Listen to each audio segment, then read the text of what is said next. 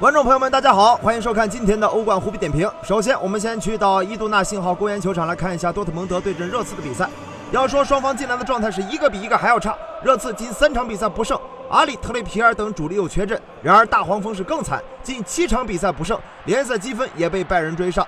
在第一回合的比拼当中，热刺队是三比零大胜，掌握到了晋级的主动权。可毕竟这是在多特蒙德号称全欧洲第一的魔鬼主场，究竟主队会输几个？哦，不是，究竟比赛将会发展成什么样，谁也不知道。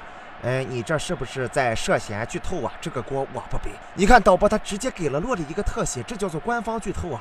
比赛开始之后，也是坐镇主场的多特蒙德率先发起进攻。第十一分钟，格雷罗左路挑传，小火箭罗伊斯插到禁区内打门，结果被拍马赶到的威尔通亨滑铲拦下。第一回合就是威尔通亨开倒车传射建功，这一次又是开铲车门前救险，真是攻防自一体，多特空欢喜。爱的魔力转圈圈，想你想到心花怒放，黑夜白天，看得我头皮有点疼。志在翻盘的多特蒙德众将岂能容忍对手在自己的地盘上肆意摩擦？霎时间火力全开，发起了绝地反击。但面对大黄蜂潮水般的攻击，热刺队就一个字：靠洛里。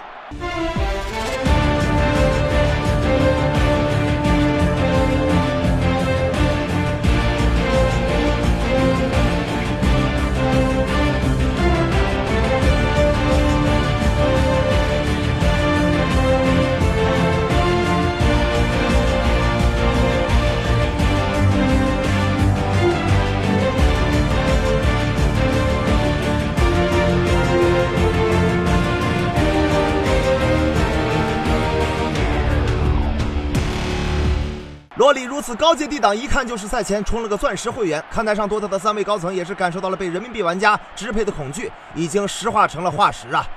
这开挂的欧足联是不是应该封号啊？今天是诛仙战呀，我都没眼看了。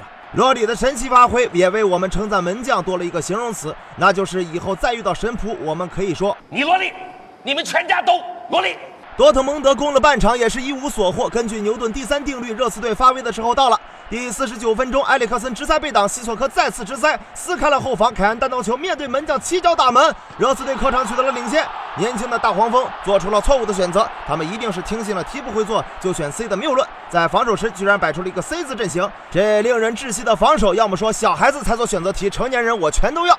而凯恩射门前这阵势，让我想起了土耳其的星月旗。说到土耳其足球，我就想到了被利物浦流放的卡利乌斯。而卡利乌斯之所以被外租，就是因为在欧冠决赛中犯了一个超级巨大的错误。而这个失误的始作俑者就是国风本泽马。所以说，冤有头债有主，多特蒙德别叫苦。这下知道根在哪儿了吧？这事儿，呃，都赖本泽马。